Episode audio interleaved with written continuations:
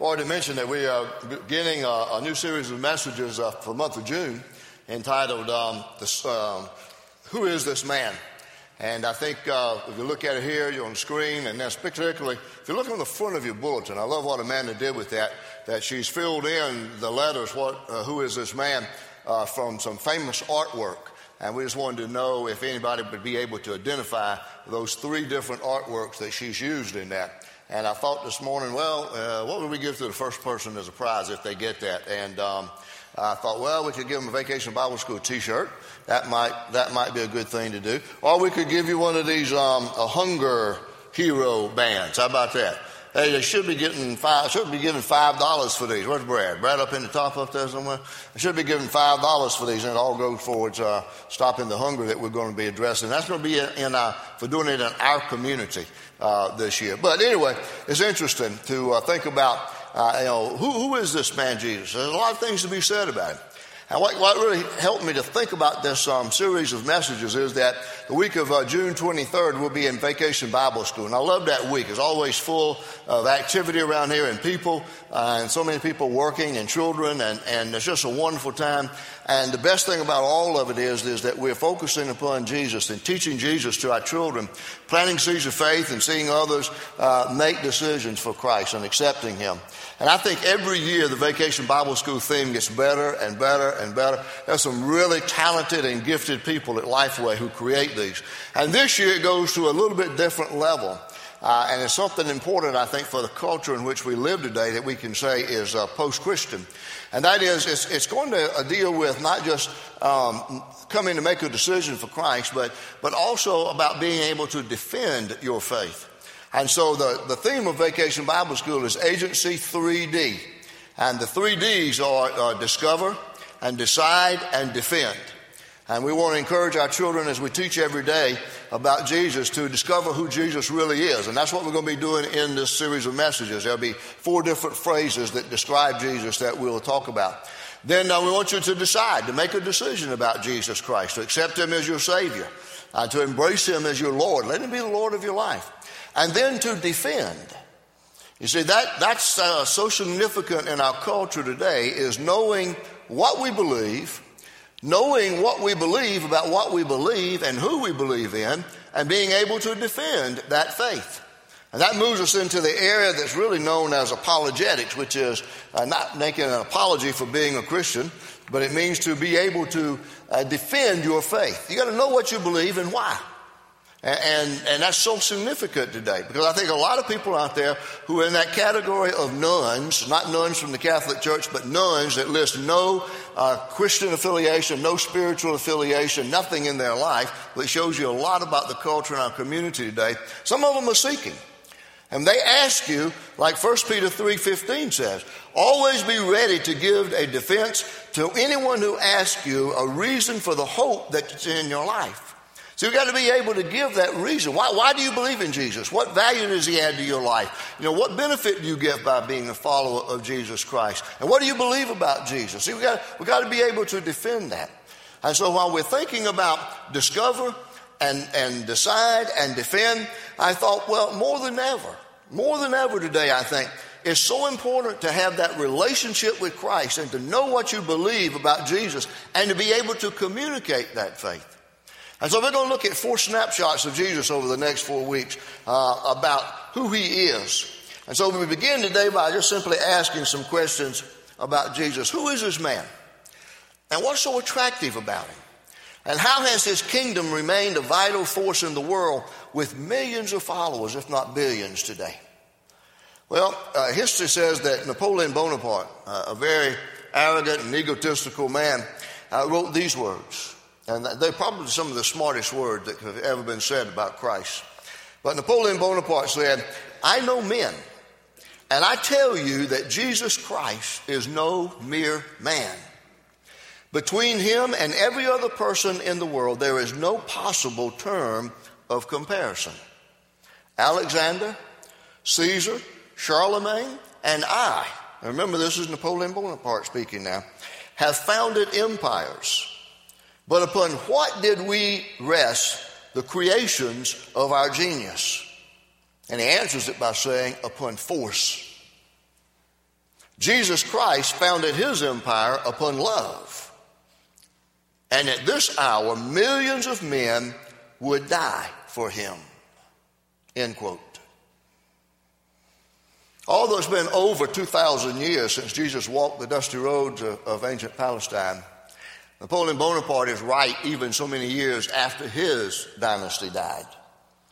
And that is that people around the world come to Jesus Christ. They find meaning in their life in a relationship with Him, and they're willing to die for Him.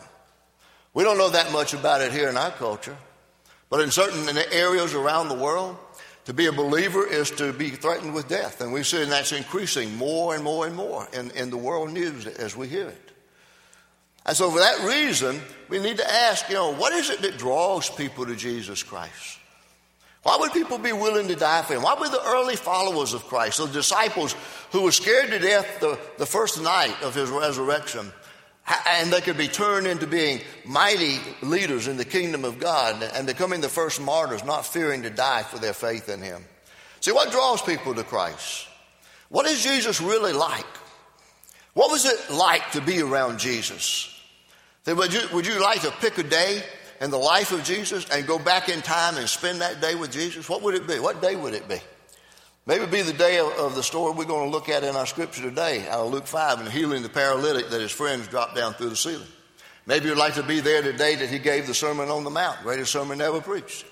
Maybe you would have been like to have been there when the little boy talked about the, the miracle that Jesus did with the, with the loaves and fish, and he said, I'd like to have been with Jesus today that he loafed and fished. You know, what day in the life of Jesus would, would you like to go back and spend with him?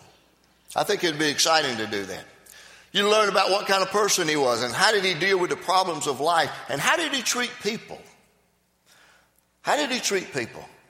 Oftentimes, people who, who rank and people who have wealth and power and prestige are often classified, and they're quite truly, in, in many cases, they are, are separated and aloof from other people, normal people.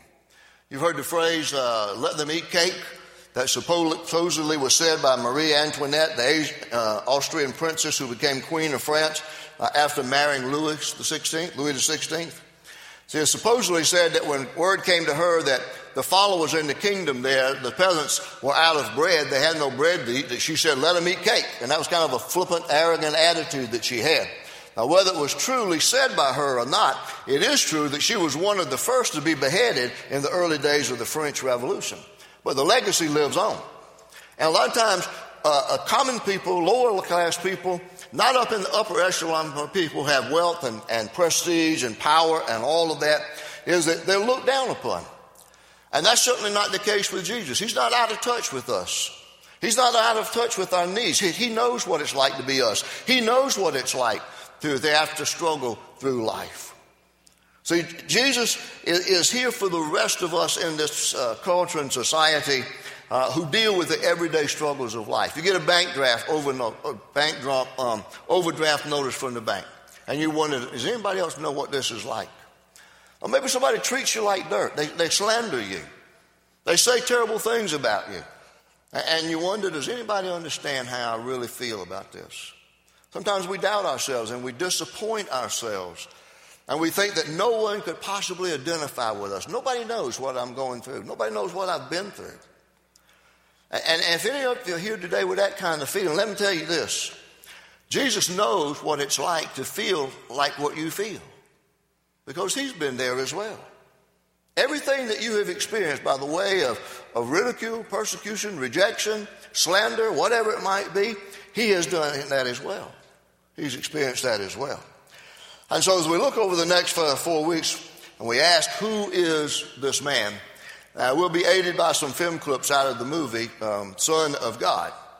And we're going to look today at the first incident that we look at, and that's in Luke 5, uh, though it's shown, uh, it, it's recorded in three of the Gospels Matthew, Mark, and Luke. And here we go with a, with a video out of the movie uh, about this scene that we're going to talk about in just a few moments.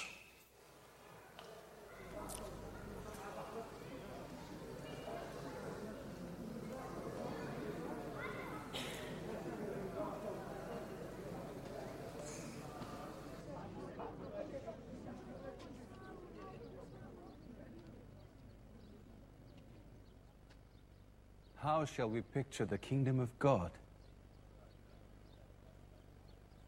It is like a mustard seed, which a man took and sowed in his field.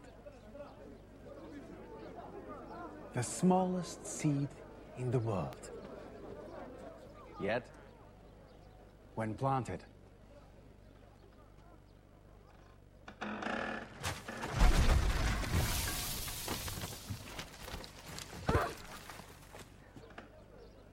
it grows up. Rabbi,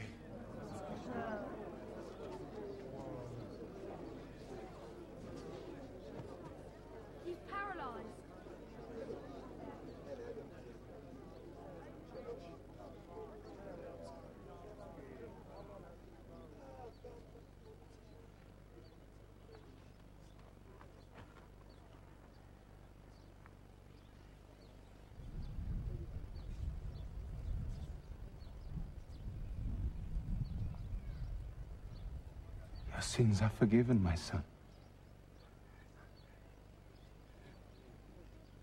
Did you hear that? He has forgiven his sins. I thought only God could do that. Isn't that blasphemy? He knows. It is blasphemy. Is that your wish, my friend?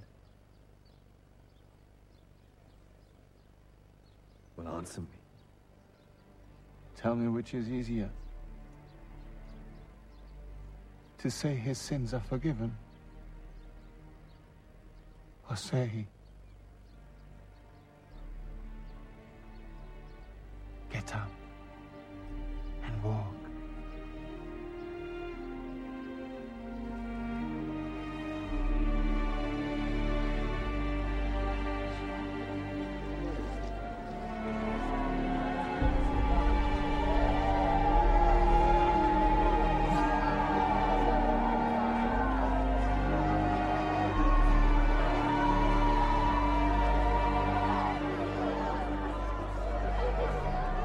Wait. The Son of Man has authority to forgive sin.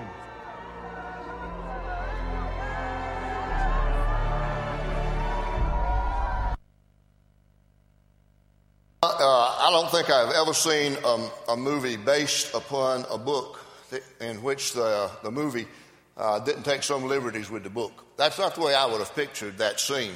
Uh, because I just have the scene of where that looked like Jesus was in a courtyard. Looked like that to me. And uh, the guy was dropped down through, through the roof to, to one man. And it looks like maybe if that character was Peter who brought him to Christ, it was only one man who did that. But I've always had that image that Jesus was in the house and it was easily accessible, so even though it was crowded, by going on the steps that went up to the flat roof, where people would often go in the evening to escape the heat of the day. And they dropped him down and lowered him somehow by ropes right in front of Jesus. The scripture kind of seems to indicate that. But anyway, that's, that's a movie. But uh, here's what we know what happened for real because it's in the scriptures today. Look with me at Luke 5, beginning in verse 17. One day as he was teaching, Pharisees and teachers of the law who had come from every village of Galilee and from Judea and Jerusalem were sitting there. And the power of the Lord was present for him to heal the sick. Some men came carrying a paralytic on a mat and tried to take him into the house to lay him before Jesus.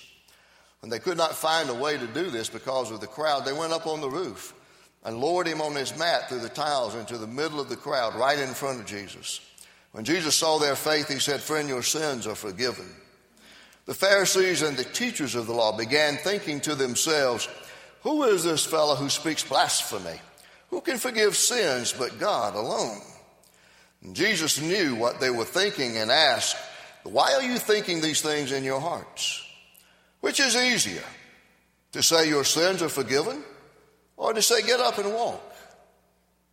But that you may know that the Son of Man has authority on earth to forgive sins, he said to the paralyzed man, I tell you, get up, take your mat, and go home. Immediately he stood up in front of them, took what he had been lying on, and went home praising God. Everyone was amazed and gave praise to God. They were filled with awe and said, We have seen remarkable things today. The Son of Man we look at today, thinking about who is this man. In verse 24, Jesus is the one who calls himself the Son of Man, and he says, The Son of Man has authority on earth to forgive sins. That was one of Jesus' favorite names for himself, the Son of Man. In fact, he was called Son of Man at least 88 times in the New Testament.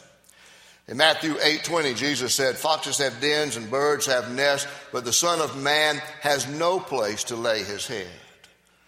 And then in Matthew 12:8, he said, the Son of Man is Lord of the Sabbath. So Jesus understood who he was as the Son of Man. And so when he called himself and identified himself as the Son of Man, he was making a clear reference to himself as being the Messiah, the promised Messiah. Now, the Jews of Jesus' day expected the Messiah to come in human flesh and to be a human being, but to come as a conquering king like David, following after David's lineage and his heritage. Uh, and would be a, a, a warrior who would lead them to freedom and out of the bondage which they found themselves. Well, so Jesus really didn't surprise them when he came as a human. But he did surprise them when he came as fully human and more, and then some, because he was also fully divine. He was God in the flesh. And so when we look at this title, Son of Man, we, we, I think we can say that, that it means that Jesus is not out of touch because he was fully human as well as fully divine. Jesus knew what it was like to work hard. Uh, he, he was a carpenter. He knew what it was like to have a blister on his hand. He knew what it was like to help support a single parent family. He knew what it was like to face disappointment, rejection, betrayal, and grief. See, the bottom line is he came as a human being because he knows what it's like to be you. And that's so significant for us today. That means he's able to identify with you and your sorrows and your sufferings as well as the successes and the pleasures in your life. And so we need to look at this, this name, the Son of Man, today as we, as we seek to, to define and to discover and decide about who is this man. And there are three, three specific things that, that the Son of Man provides for us, knowing who we are and being able to identify with our life. The first one I would say is that the Son of Man offers acceptance. The Son of Man offers acceptance. I think we see that in, in the first three verses of our story. Jesus was teaching, the house was crowded. Uh, no more people could get in. It was over capacity.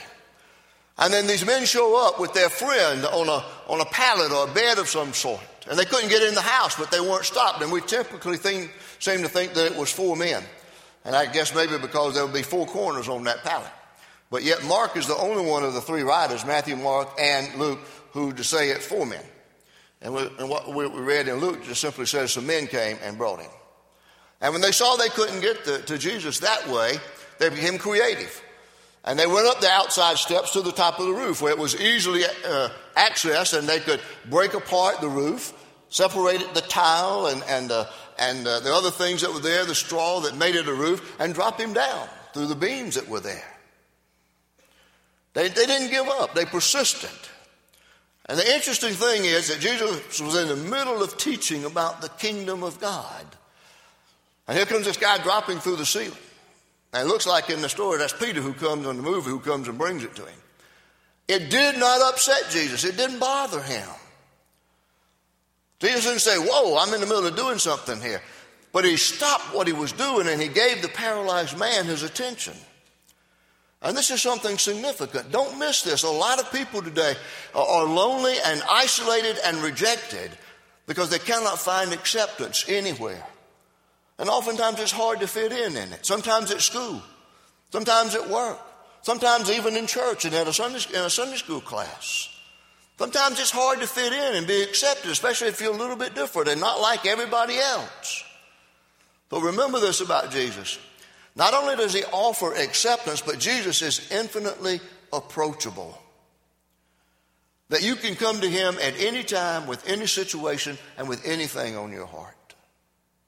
Now, every time I look at the story and I think about it, I wonder did the owner of the house have anything to say about a hole being torn in his roof? You ever thought about that? You know, a couple of Fridays ago, we had a hailstorm that came through. Some of you had hail damage on the roof. Some of you, I understood, uh, had uh, car damage, damaged the windshield, broke stuff, chrome, all that kind of stuff on cars. Uh, some of the siding on houses had holes in it. I hope you had adequate insurance for it. I have to ask my insurance agent about this uh, because I, am wondering, are those things like that, is that considered an act of God? Isn't that, isn't that what that is, hail and those kinds of things? So I wonder if putting a hole in the roof for the man to come down to Jesus so he could be healed, if that would have been considered an act of God. I wonder if it had been covered if they had insurance back then. You know? But at any rate, it didn't upset Jesus. It didn't alarm him. It didn't throw him off. So, what made these men think that they could get their friend in the presence of Jesus? You know, what made them go to so much trouble? What made them keep going? Well, I think the next line is there that it was their faith. See, they had faith. They believed Jesus would see them. They believed he would notice their friend. They believed he could do something that no one else could do. And that's still true today. Jesus hasn't changed. He is accessible. And that means that no matter how much difficulty you might have fitting in today, somewhere you have a difficulty fitting in, but you can come to Jesus at any time because he will offer to you acceptance. I love a verse that's in the New Century Version in John uh, 6 37, where Jesus says, The Father gives me my people. Every one of them will come to me, and I will always accept them. You see, that means that no matter who you are, no matter what you've done, Jesus will always accept you. He won't turn up his nose at you. He won't turn you away. He won't laugh in your face. And that means you can come to him just as you are. So you don't, you don't have to make yourself fit in. You don't have to meet a specific dress code or salary level or live in a certain neighborhood because Jesus accepts you just as you are. You don't have to look like everybody else. Jesus accepts you. Now, He won't force Himself on you. He'll wait for you to come to Him, but He offers you that invitation. He makes Himself available. And so I encourage you today to come to this Christ, come to this Son of Man who is infinitely accessible and is ready to welcome you and ready to embrace you and ready to accept you. So that gives you significance and meaning right there, doesn't it? But then there's a second thing, even deeper and more meaning than that, is that the Son of Man offers forgiveness. See, look at verse 20. When Jesus saw their faith, he said, Friend, your sins are forgiven. Now, I find that verse to be intriguing for a, a couple of reasons. First, you notice that it doesn't say when Jesus saw his faith, referring to the paralytic who was on the pallet or the bed or whatever it was you want to call it. But it says when Jesus saw their faith, who was he talking about? The disciples? The people crowded around him, who's he talking about? He's talking about the men, if it was four of them, who brought their paralyzed friend. He saw them that they had faith, and they had faith that Jesus could do something for their friend, and they came. We don't know the mindset and the heart of everybody else who was around, sitting around. They knew Jesus was an entertaining teacher. They knew he was teaching great things about the kingdom of God. They never heard it before like he did. But what encouraged these guys was their faith that Jesus was different and he would do something. He would do something. Now, maybe, here's how it applies to you. Maybe today you've come kicking and screaming. You didn't want to be here today, you'd rather be somewhere else. Maybe you came with absolutely no faith that you would hear something that could change your life. You know, maybe you've said, This is boring, this is irrelevant, nothing meaningful for me. And that might be true. But let me tell you, there are other people who believe that God can do powerful things in your life. They might be seated around you and behind you, in front of you. But some of them are gathered downstairs in a room and they're praying. We have a team of people with some deacons who pray through every worship experience we have on Sunday mornings. And they're praying for God to do great things in the life of this church and in your life. So, it might be that Jesus sees their faith, hears their prayers, and he makes himself available and known to you with whatever's going through your life. Now, the second reason that this is intriguing is because he was a paralytic. He was brought to Jesus, a paralyzed man. What do you think is obvious that the friends wanted Jesus to do to the man? Heal him. Heal him, right? That's what you would do, it's what I would do. And we know that that was going on because verse 17 says, the power of the Lord was with Jesus to heal the sick. But that's not what he did when he got the, the man, when the man got his attention. He said, he didn't say be healed. He said to him, You are forgiven. Your sins are forgiven, my son. You're forgiven. Now, don't think that this man was paralyzed because of his sins. There's another incident also where a man was born blind, and Jesus was asked the question, Who sinned, his mother or his father, that this man was born blind? And Jesus said, Neither. But he's this way so that the glory of God can be revealed to you, and Jesus healed the man. Now, there are some sins that have, have a tremendous influence detrimental to our bodies. They, they can have terrible destructive force upon our bodies. But that's not the case here because Jesus would have alluded to it in another way. That's not why Jesus extended forgiveness, but it was because Jesus wanted to show us that he was always ready to forgive. And that says that the Son of Man is infinitely gracious. And he has that forgiveness ready to offer to every one of us. And why do we need that forgiveness? Well, because of sin. We've all sinned and fallen short of the glory of God. And sin is more than just breaking God's law. Sin is having our lives put together all wrong or backwards. See, it's the opposite of living in a relationship with God. The first thing that's wrong in our life when we, when we are in sin is that we miss all the good things that God has in store for us in a relationship with Him. See, we're, we're covered with sin and we're living in sin. We're living the opposite way in which God wants us to live, and we miss out on the life that God has for us. But here's even a deeper tragedy than that. Because if love and faith and hope are not shaping and driving our lives, then something else is. It could be something like bitterness, or fear, or hate, or selfish ambition, or maybe spiritual indifference. And all of those are destructive forces, and they're part of our sinful life. And when you hear those words, maybe you realize that they stir up some memories of you and your past and your life and where you are today, and you want to get rid of that junk. Then you need to come to Jesus because Jesus offers, as the Son of Man, forgiveness. He offers to you forgiveness, and He's the only one who can offer to you forgiveness of your sins. I mean, the, the Pharisee there was right when he said only God can forgive sins, but Jesus was there as God in the flesh, and he called himself the Son of Man. You see, when we, we talk about salvation, oftentimes it's called being saved. And being saved has two aspects. One is being set free from the power of sins that have been running our life. And the other is being set free from the guilt and the shame that those sins put into our life. But you see, forgiving sins and restoring relationships is what God is all about. The Bible tells us He purposed in His heart before the foundations of the world to redeem us, to have a relationship with us. In Isaiah, in two specific places, God speaks through the prophet Isaiah in verse, chapter 1, verse 18, and he says, Come now, let us reason together, says the Lord. Though your sins are like scarlet, they shall be white as snow, and though they are red as crimson, they shall be like wool. And then in Isaiah 43 25, God says, I, I am he who blots out your transgressions for my own sake. You might want to underline that in your Bibles if you have it open to that. And he says, I will not remember your sins. Now, you see, our sins should not be taken lightly, and our forgiveness should not be taken for granted. But these verses remind us that God forgives us for his own sake. Now, what does that mean? It means that God has promised that when we come to him, confess our sin, and acknowledge it, he forgives us our sin. And God is all about that. He said, let's sit down and reason together about this.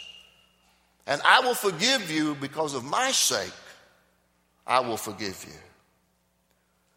So it comes down to ultimately forgiveness is a gift that God gives to you through the sacrifice of Jesus Christ. And once we experience that forgiveness, then we can live that life that God wants us to live, that full, abundant, and meaningful, purposeful life where we know that we are significant and we have a life to live for the glory of God. So, as always, Jesus is ready and available to offer you the forgiveness that you need. Maybe it's the sins of a lifetime that have brought you to this place in your life where you have never acknowledged Christ as the, the Savior of your life and the forgiver of your sins. Or, or maybe you just simply need forgiveness for the sins of this past week. Or maybe you need forgiveness for the sins you committed last night. Come on, confession is good for the soul. Or more likely for most of us, it could be that you need forgiveness for the sins that you committed on the way to church. You were driving like a maniac and screaming at the kids and, yelling at your spouse. Why were you late holding us up? Who is this idiot jerk in front of me? He's going the speed limit on all times. Whatever it is that you need to be forgiven of, come to God today. Come to the Son of Man, find forgiveness. And there's a third thing I see in this story, and that is that the Son of Man offers wholeness. This is, this is just where this story is so powerful. That's why I began here. Uh, look at Luke 5. A- after the paralyzed man, friends, broke through the roof, lowered him into the presence of Jesus, and Jesus said, Your sins are forgiven. Then the Pharisees start to think and reason in their mind, Why is he doing this? You know? You know, who, who says he could do something like this? And Jesus knew all things. He knew they were thinking that. And he told them that. He said, Why are you thinking these things in your heart? And the story gets so interesting. It's often interesting and rewarding sometimes to note in the Bible what, what's not only said, but also what's not said, and, and not only what's done, but also what's not done. And I think this passage is a perfect example of this incident in the life of Jesus.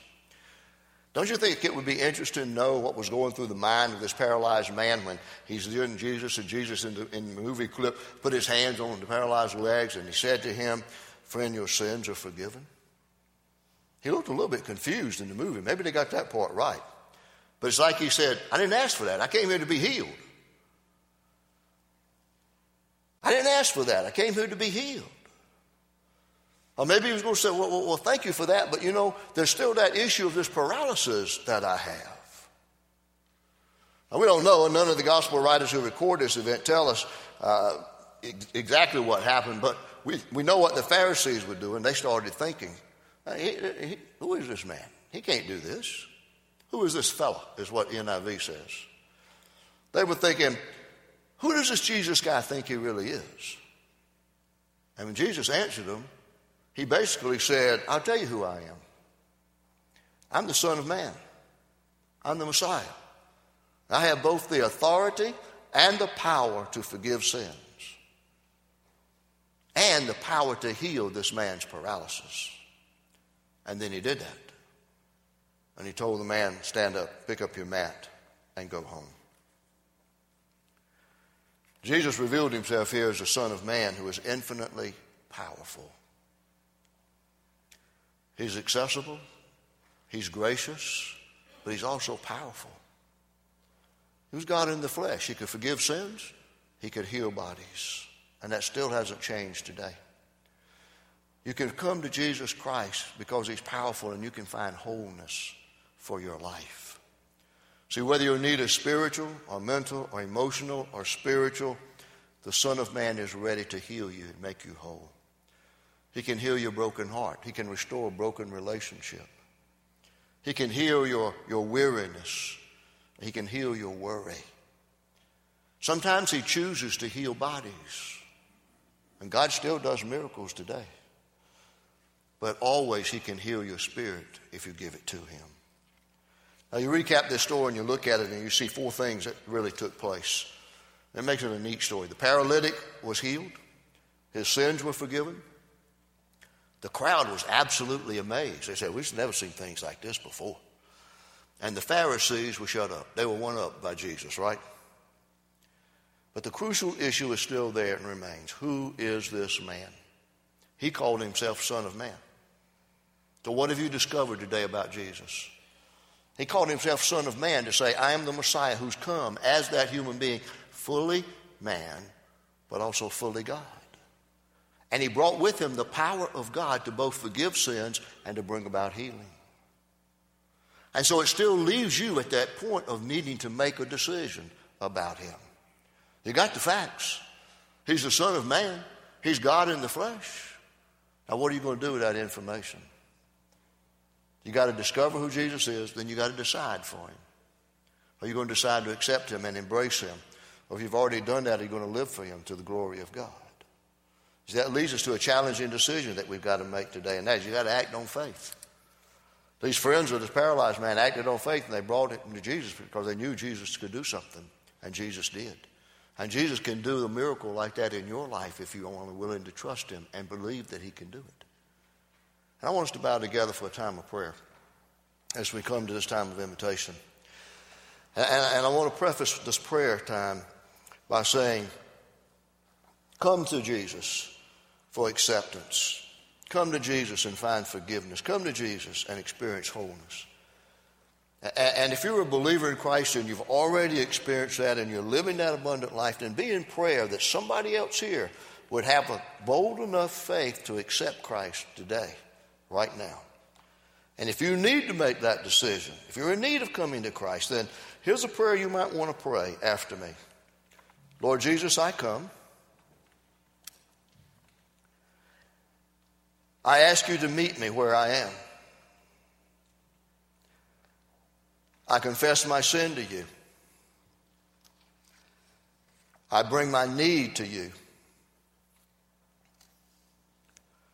I confess my sin. I accept your sacrifice on the cross for the payment of my sins. I ask you to come into my heart and take charge of my life from this moment on. Now, if you prayed that prayer, then you're ready to make a decision for Christ and to live for Him. Let Him be the forgiver of your sins, let Him be the leader of your life. And you ought to be ready to follow Him in believer's baptism and identify with Him and be a part of the life of this church. If you're a believer and you're in right standing with God and you feel like you're okay, then, then you need to continue to pray that you will live that life God wants you to live. And I'll close this time with a prayer. Father, we thank you. We thank you today that we've had insight into who Jesus really is as the Son of Man, and that He's here to accept us, He's here to forgive us, He's here to make us whole, to make us a whole person in, in, in relationship with you and find healing for whatever it is that makes us less than whole. And I pray, Father, that during this time, your Holy Spirit will convict hearts and lead to decisions made for your glory.